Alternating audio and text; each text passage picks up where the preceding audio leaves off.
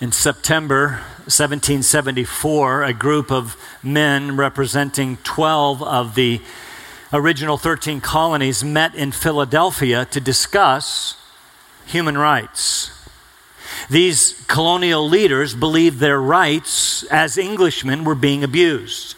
They addressed their grievances to King George III of England, who only responded with more political abuses. So, in the following year, uh, May 1775, this group met again, this time represented by all of the colonies, known as the Second Continental Congress. It lasted well into 1776. Now, you're familiar with this part of U.S. history because it was on July 4th that the Declaration of Independence was signed.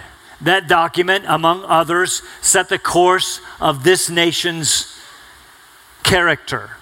We hold these truths to be self evident that all men are created equal and endowed by the Creator with certain unalienable rights that among these uh, are life, liberty, and the pursuit of happiness. And so we would be a nation always concerned with the rights of its citizens. For example, those colonies, later states, would not sign the newly formed U.S. Constitution until after the Bill of Rights was added. As Americans, we look back and applaud our ancestors for their wisdom and courage. And as a result, again, freedom and personal rights were written into our national DNA. We are the land of the free, the home of the brave. We hold our own personal freedom and personal rights above all else. But my questions this morning are these Are there times that human rights, personal freedoms, cease? Or are we always free to do whatever we want, whenever we want, to whomever we want, regardless of another's rights or moral rightness?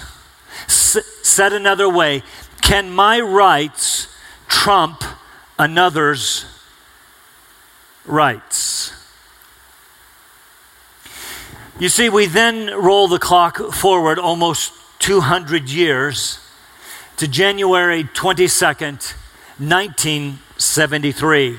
Another group of people met, this time in Washington, D.C., to discuss human rights. The group was the Supreme Court, and the conclusion at which they arrived has gone down in history as the Roe versus Wade decision.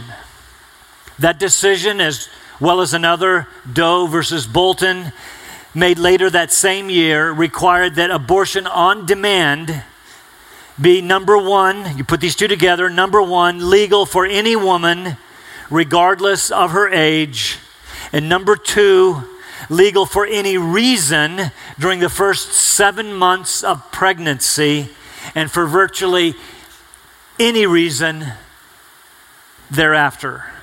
And so, again, my question is Does a woman's right over her own body supersede the, the, the rights of the body within? I, I know there are lots of questions about that philosophical, medical, religious, political questions as to the body within. Does he or she have rights? Is the body indeed a person? Is the body self conscious? Is the body viable? There are many Americans who do not look back and applaud the spurious wisdom and courage of that 1973 decision. You see, since then, there have been at least 61 million babies aborted in America. 61 million. That is almost one fifth of our current population. It is more than the combined populations of Philadelphia, where they first met, and DC in 73, and New York City, and Los Angeles, and Chicago, and Atlanta. More. It is, listen carefully, It is more than the combined total of every American life given in every war this country has ever fought, from the American Revolution to the recent Iraq wars. Wars presumably fought protecting our freedoms and rights or the freedoms and rights of others. And so, last Thursday, we celebrated the 75th anniversary of D Day. People gathered from all over the world. D Day, one day when 4,400 soldiers lost their lives on the shores of Normandy. Today, since 1973, we have averaged aborting almost that many children, a little less, almost that many children every day. Seven days a week, 365 days a year.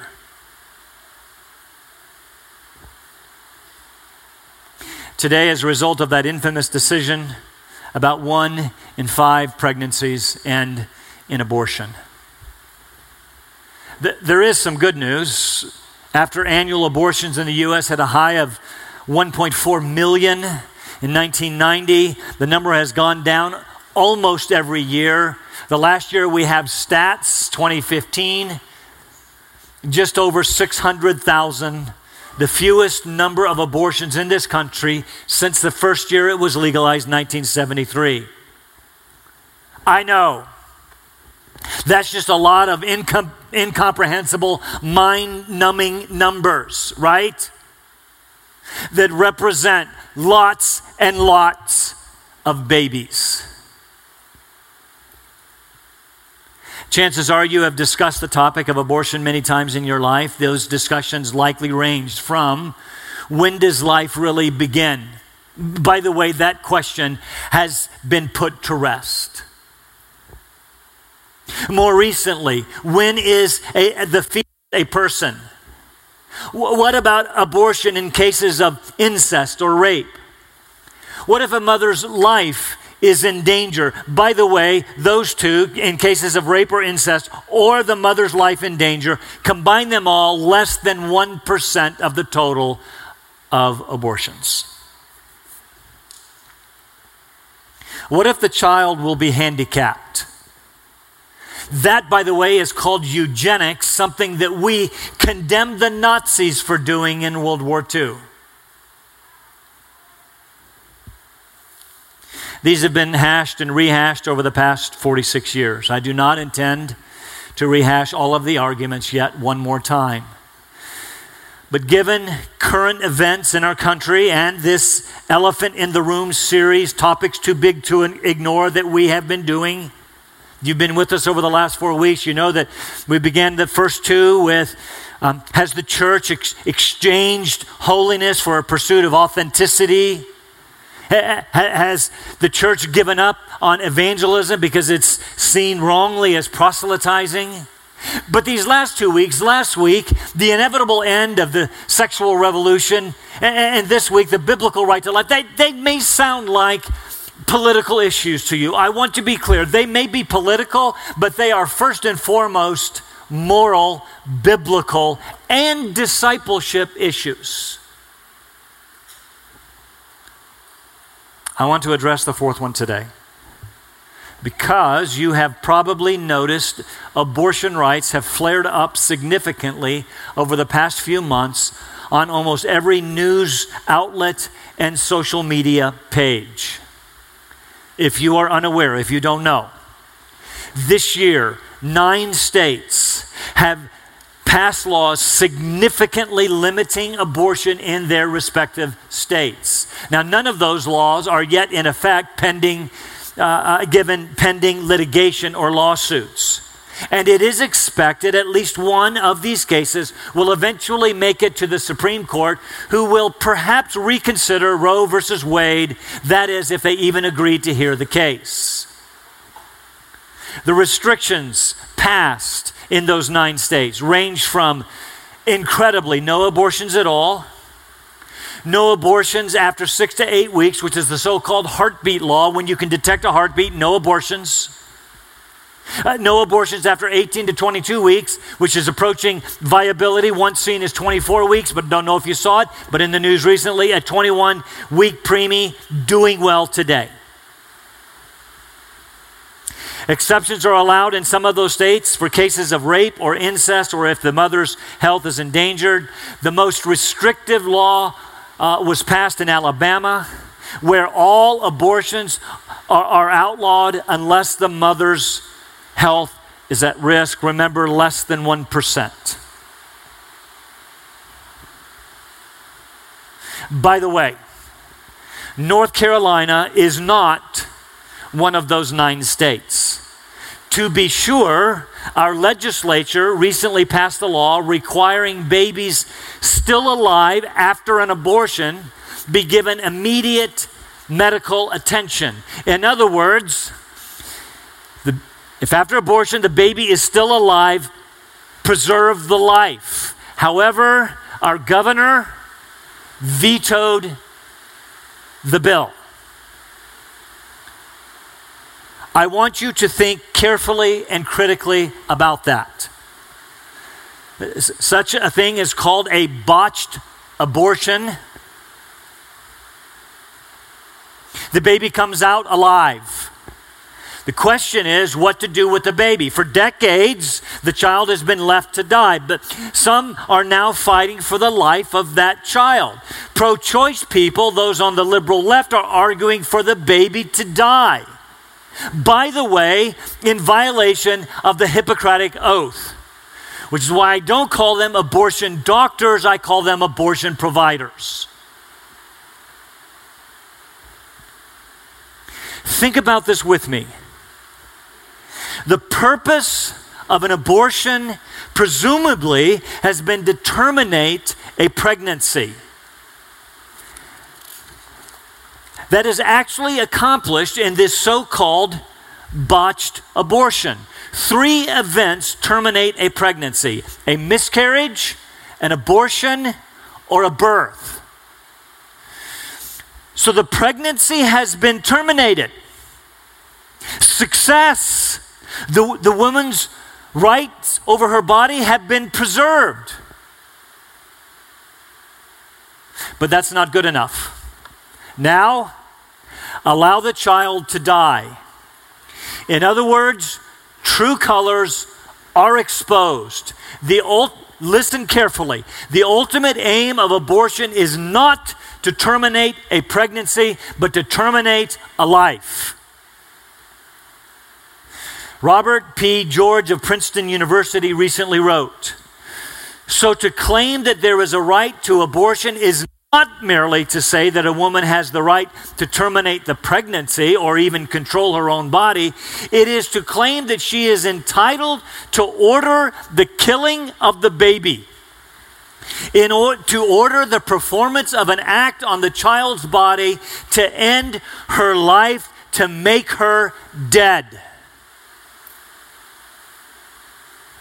He writes further of course, clear headed and candid abortion advocates acknowledge this. They admit that the right they believe in is no mere right to be free of an unwanted pregnancy, it is the right not to be a mother, not to have a living child out there in the world, the right to state the matter bluntly to a dead fetus.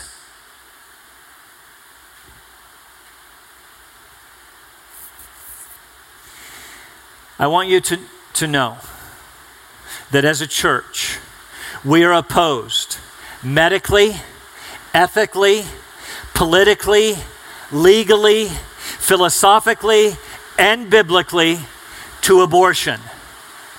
But but but since I am not a doctor, a politician, a lawyer, or a philosopher, although having done all of the reading that I have done, I feel like that I could argue in each of those areas. I will confine my thoughts to the latter, the biblical reasons we stand for life. And I would approach, I would like to approach the topic from the vantage point of two fundamental and biblical human rights. That, uh, that is, after all, what the discussion is all about certain inalienable human rights. Fine. R.C. Sproul, in his book on abortion, wrote as he reviewed the emotional issues on both sides of the discussion. He writes, a further issue complicates the matter, one that many Americans consider the most fundamental democratic right of all the right to freedom of choice. Is that most fundamental? Perhaps the most frequently stated sentiment of those caught in the middle of the abortion debate, debate goes like this I would not choose to have an abortion for uh, myself, but I would not force my view on someone else. I hope that is not our position. You said, but to force my view on someone else is to be intolerant. No, it is to stand up for the rights of another human being.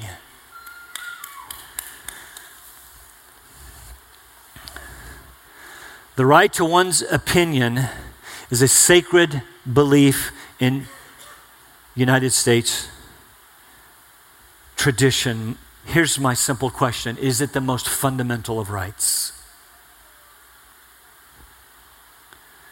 I will seek to prove that the right to life is the most basic of all human rights. The right to life, remember that we have been granted certain inalienable rights, that among them are life.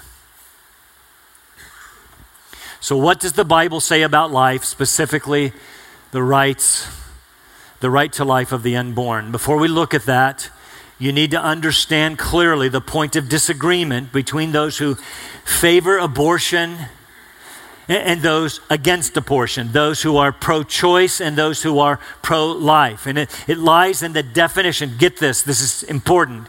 It lies in the definition of, of personhood. Now, I said I was not going to get into philosophy. Allow me for just a moment to venture into an area in which I will be swimming. Dr. Paul Fowler, one of my seminary professors, in his book, Abortion Toward an Evangelical Consensus, says personhood is the crux of the matter. You see, when this issue really came to the forefront back in the 60s, the pro abortion platform used to refer to the fetus as a blob, an unwanted mass of tissue, a parasite, like a cancer, just get rid of it. those terms tended to dehumanize the unborn child and served to soothe troubled consciences. But they have been forced to abandon that position because medical science has solidly proven human life begins at conception. When the sperm invades the egg, you have life. Here's the question what kind of life? It, it is human life. It's not dog life, it's human life. As I understand it, the question of when life begins is really not an issue for debate anymore. It is generally agreed that life begins at conception. So now, the crux of the matter is this Is the unborn child a person? Okay, so it's alive, but is it a person? Is it fully human? The landmark Roe versus Wade decision paved the way for abortion by saying the uh, th- that uh, constitutional law, um, equally available to all, did not need to protect those who were not, listen, quote, persons in the whole sense, i.e., the unborn.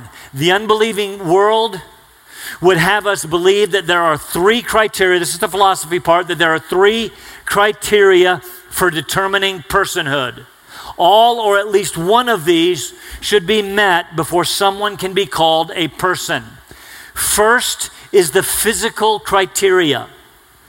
This view holds life is not fully human until a certain stage of physical development is reached. Guess when that is? When the infant has the ability to survive outside the womb. Interestingly, this argument goes further to center around the health of the person. 46 chromosomes must be present in each cell, developing normally to qualify for personhood. Thus, hear what they are saying birth defects supposedly render an organism, not a baby, but an organism unable to live a meaningful life and places too much burden on society. In fact, Nobel Prize winning biologist Francis Crick even once argued that we should wait until children are at least two days old before we legally declare them persons. Why? By this time, we will be able to certify that they are physically healthy, as if physical health determines personhood. The second criteria imposed is the social criteria. The belief is that interaction with other human beings on a non biological level is necessary in order to be a person. Such capacities as love and self consciousness and ability to relate and communicate with others. If a child has not reached a certain maturity level in such relationships, that child is not yet a person. It goes on. One leading geneticist believes a child is only set apart from the rest of the animal world when he or she can participate in, quote, a meaningful cognitive interaction with his mother and with the rest of society. If you are unable to have a cognitive interaction with those around you, you are not yet a person. When does that come, is my question. Does that is six weeks, six months, two years? You see where this is going. Finally, the third is the mental criteria. This is the most popular. Unless the individual demonstrates some degree of reason, volition, listen, remember this one self awareness, he or she is not yet a person, even a human being. So, for example, Joseph Fletcher once argued an individual is not a person unless he or she has an IQ of at least 40. Obviously, he says a fetus or even a newborn child cannot even take the test, so does not yet qualify as a person. You say, what? Uh, uh okay, what is this all about? I, I, I don't get this. This is philosophy. Where's the Bible? I'm getting to it. First, you need to remember this what this whole argument is about rights, human rights, particularly that of the woman. And so, if they, here's what they're doing if they can strip away personhood from the fetus, they are not denying another human being of his or her rights. That's the point. And secondly, let me read to you again from Dr. Fowler's book. It would be hard, if not impossible, to live with yourself if you knew you were responsible for killing innocent people. But pro choice advocates merely, uh, but pro choice advocates seem to believe that they are not killing people. According to their logic, the unborn are non persons, merely potential persons in the process of developing two persons in the full sense of that term. They're not people. It brings us back to the question is an unborn, child a person? What does the Bible say? I would argue he or she is a person on the following four premises. Number one, man and woman are created equally in the image of God. We talked about this last week. From the very beginning, humankind was different from the animal world. In Genesis chapter 1, on the sixth day of creation, after God had made everything else, he said, Let us make man in our image, according to our likeness. Let them rule over the fish of the sea, over the birds of the sky, and over the cattle, and over all the earth, and over every creeping thing that creeps on the earth. God created man in his own image. In the image of God, he created him. Male and female, he created them. Humankind is not a different kind of animal life, to be clear. We are different altogether, even different than the angelic world. We and we alone are made in the image of God. This, by far, is one of the most important arguments against abortion and for personhood. How exactly is man made in the image of God? One way upon which all theologians agree is it is an inherent Listen, it is an inherent or intrinsic image passed from one generation to the next. It is not something that we earn. It is not something that we develop in a certain stage of development. It is something that is ours by nature of creation. It is not ours based on something we do. It is received at conception.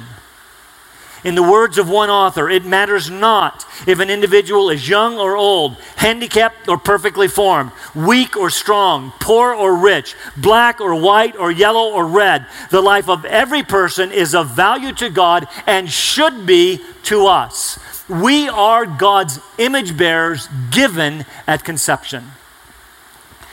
Premise number two the child is known by God before his or her birth. There are a number of scriptures to prove this point that, that, that, that God knew people before they were born. Of course, the first one who comes to mind is Jesus himself. Talk about an unplanned pregnancy. In all of, the, all of those modern Joseph and Mary stories, what if Joseph pressured Mary to have an abortion?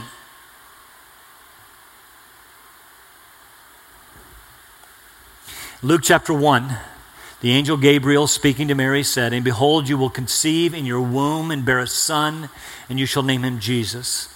Later, when Mary visited her pregnant cousin Elizabeth, the baby in Elizabeth leapt for joy at the sound of Mary's voice. Meaning, even a prenatal John the Baptist knew who the prenatal Jesus was.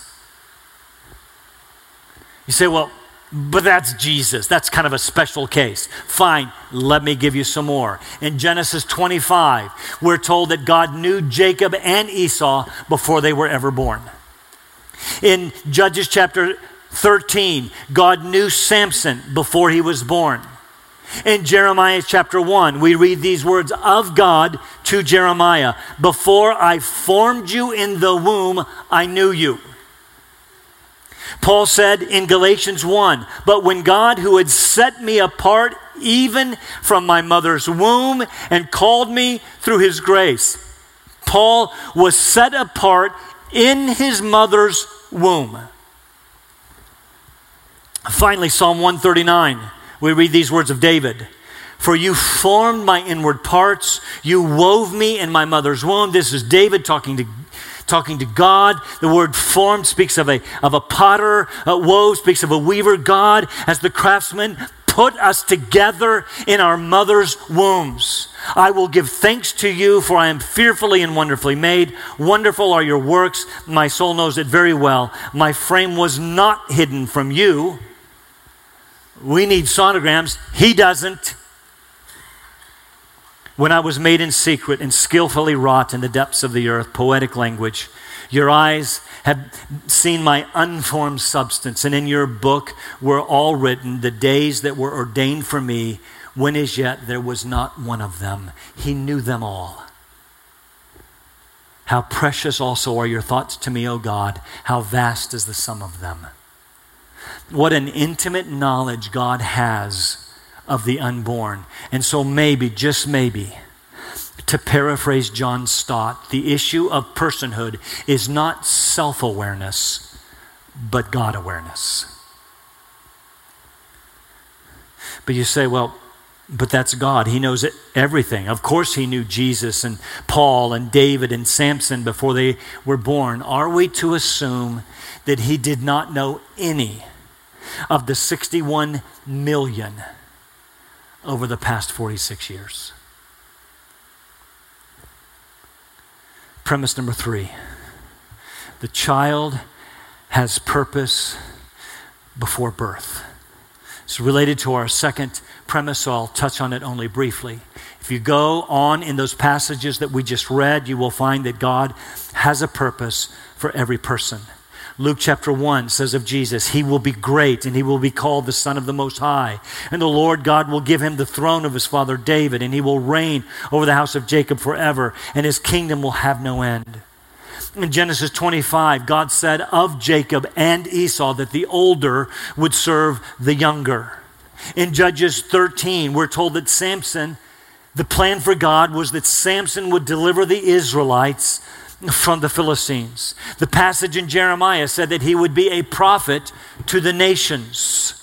In Galatians chapter 1, Paul was t- chosen to preach Jesus among the Gentiles. That's us. The point is, God not only knows people before they were born, He has a purpose for their lives.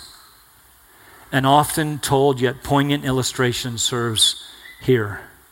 One doctor said to another doctor, to another doctor, about the termination of a pregnancy, I want your opinion. If the father is syphilitic and the mother has tuberculosis, and the first child was born blind, and the second died, and the third was born deaf and mute, and the fourth had TB, what would you do?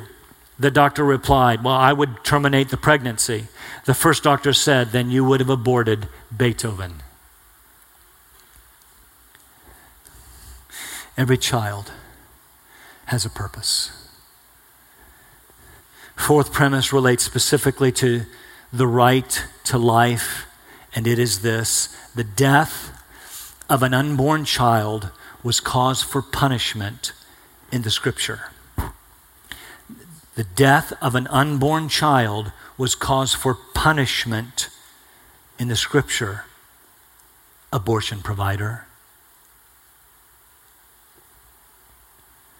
Passage is found in Exodus 21, some pretty strong words. For sake of time, let me summarize their content. The text says if two men are fighting and they hit a pregnant woman accidentally, causing her to give birth prematurely, some actions are to be taken. If there is no serious injury to the child, then the man is, uh, uh is simply to be fined.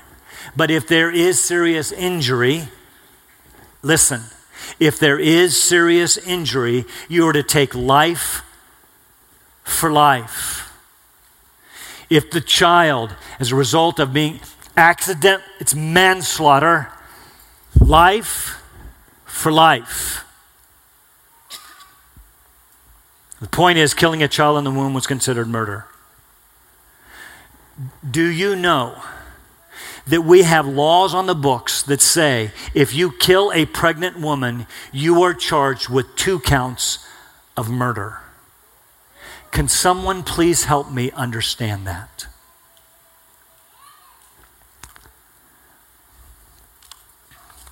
These four premises, I believe, prove life is viable at concep- conception and should be protected and valued. And I want you to know that I have barely touched the arguments that could be offered.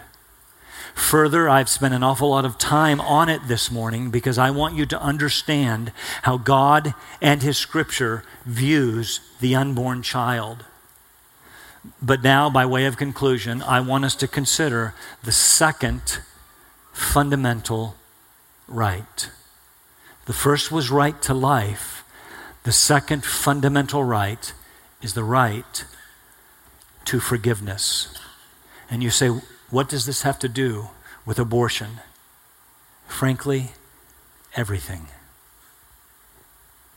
You, st- you see, st- statistics show that one in four persons who have abortions are professing evangelical believers. I have absolutely no doubt there are many in this room who have been touched by the pain of abortion. Maybe you've had one. Maybe as a man, you encouraged a girlfriend or a wife to have one. Maybe you have a family member or close friend who has had an abortion.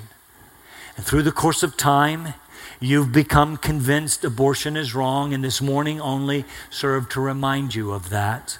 So, what do you do? I want to tell you that there is forgiveness in Jesus Christ. It is not an inherent or intrinsic right, like the, the right to physical life, but it is a right granted by the finished work of Christ on his cross. John chapter 1 says, But as many as received him, to them he gave the right, since we're talking about rights, he gave the right to become children of God, even to those who believe on his name. He died for all sins and all sinners even the worst of sinners, Paul tells us. Paul was a murderer, killing believers and found grace. God offers grace and forgiveness to you this morning freely. Maybe, though, this morning you know that you've been forgiven. You're already a Christian. You know 1 John chapter 1. You've quoted it a thousand times to yourself. If we confess our sins, He is faithful and righteous to forgive us our sins and cleanse us from all unrighteousness. But after months, even years of finding forgiveness, you still struggle with the guilt of the act. In fact, again, today's message has only served to open a wound that, if you were honest, you would say remains right under the surface of your emotions. I want to encourage you today that you are not alone. I want you to know that we love you, we forgive you, and we will pray for you. Finally, the last thing I want to say is this listen carefully. If you find yourself with an unplanned pregnancy and you don't know what to do, I am pleading with you. Let us help. We have the Hope Pregnancy Resource Center in this community, and the executive director, Molly Petrie, goes to our church. Many of the staff go to our church. They and we will walk with you in the event of an unplanned pregnancy. I promise that we will not heap on more unnecessary condemnation. I promise that we will love you and we will walk with you. In fact, I want you to know that we have a ministry called Chosen Ministry. It is an adoption ministry, and I spoke with its director, one of our elders, Mike Kimbrough, this week, and he gave me permission to say this. If you have a child through an unplanned pregnancy, we will adopt the child. You don't have to wonder what you're going to do. We are promising you we will adopt the child. We will love the child, and we will love you, and we will walk with you.